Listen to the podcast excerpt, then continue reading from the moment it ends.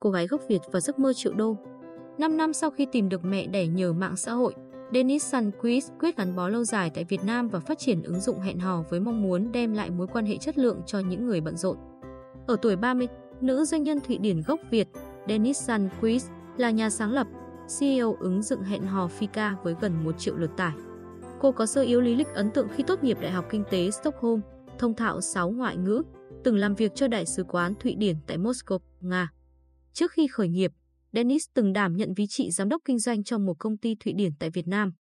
Quyết định khởi nghiệp tại Việt Nam của Dennis gắn với hành trình hơn 1.000 ngày tìm mẹ ruột.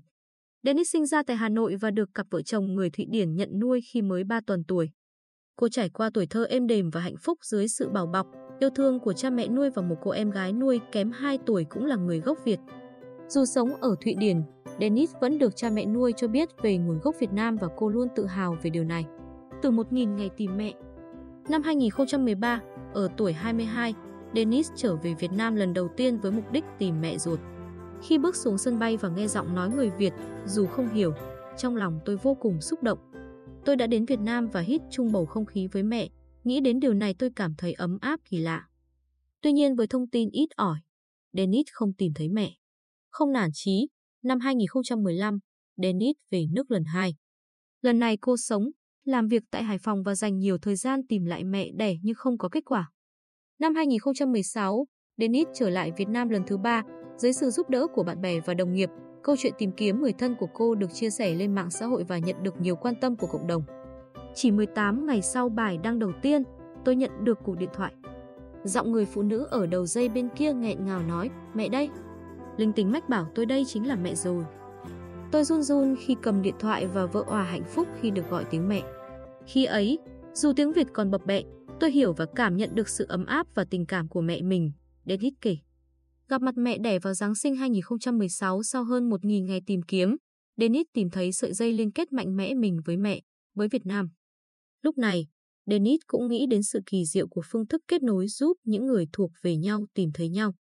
Đến mong muốn làm gì đó cho Việt Nam. Dennis Sandquist tốt nghiệp Đại học Kinh tế Stockholm, Thụy Điển. Cô từng làm việc cho Đại sứ quán Thụy Điển tại Moscow, Nga và thực tập tại ngân hàng Goldman Sachs tại London, Anh. Dennis cũng nhận mình là một công dân toàn cầu khi có thời gian sống tại rất nhiều quốc gia khác, trong đó có Trung Quốc, Thái Lan. Và sau cuộc đoàn tụ với mẹ ruột, cô gái 9X luôn mong muốn có cơ hội làm điều gì đó ở Việt Nam và cho Việt Nam. Khi nói chuyện với bạn bè, Dennis nhận ra những cô gái Việt qua tuổi 25 thường chịu nhiều áp lực từ gia đình cũng như xã hội về chuyện có bạn trai và lập gia đình. Nhiều người trong số họ không dám sử dụng các ứng dụng hẹn hò vì lo ngại rủi ro.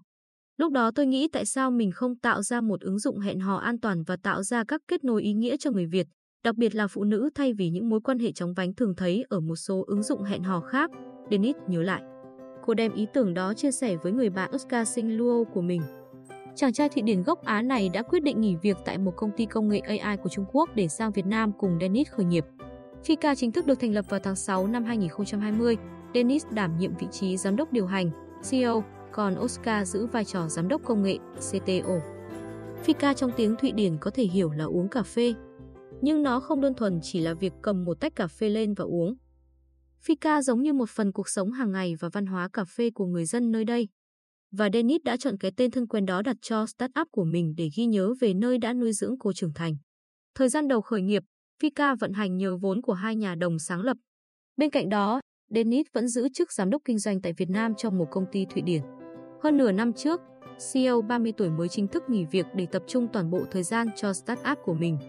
Tháng 5 năm nay, Dennis về Thụy Điển thăm gia đình. Ý định ban đầu của cô là ở lại đây vài tuần nhưng tình hình dịch bệnh phức tạp khiến nữ CEO không thể quay về thành phố Hồ Chí Minh và kẹt lại châu Âu gần 6 tháng. Vì múi giờ ở hai nước khác nhau nên hàng ngày Dennis đều thức dậy trước 4 giờ sáng để làm việc cùng các nhân sự tại Việt Nam. Cũng trong giai đoạn này, CEO Fika đã kết nối được với các nhà đầu tư nước ngoài và huy động thành công 1,6 triệu đô la Mỹ cho vòng gọi vốn hạt giống. Dennis cho biết cô rất bất ngờ khi nhiều nhà đầu tư chưa từng đến Việt Nam nhưng lại tin tưởng rót vốn cho startup của cô. Thực tế chúng tôi có thể huy động được nhiều vốn hơn nhưng tôi nghĩ 1,6 triệu đô la Mỹ là phù hợp trong giai đoạn này, CEO Fika tiết lộ. Với nguồn vốn mới, những nhà sáng lập dự kiến đầu tư mở rộng đội ngũ phát triển, đồng thời phát huy tối đa tiềm năng công nghệ AI và tăng mức độ nhận diện thương hiệu tại Việt Nam. Tại thời điểm công bố gọi vốn thành công vào tháng 10, Ứng dụng này đã có hơn 750.000 lượt tải về và đang hướng đến mốc 1 triệu lượt tải vào cuối năm 2021. Con đường của Fika mới chỉ bắt đầu nhưng Dennis tự tin rằng startup của cô có thể đi rất xa. Nữ CEO cho biết Fika đang lên kế hoạch cho vòng gọi vốn Series A để mở rộng ra thị trường Đông Nam Á trong năm tới. Từ Việt Nam, chúng tôi muốn mở rộng ra Đông Nam Á trước khi đưa Fika thành một ứng dụng toàn cầu. Và tôi tin mình sẽ làm được, cô gái gốc Việt nhấn mạnh.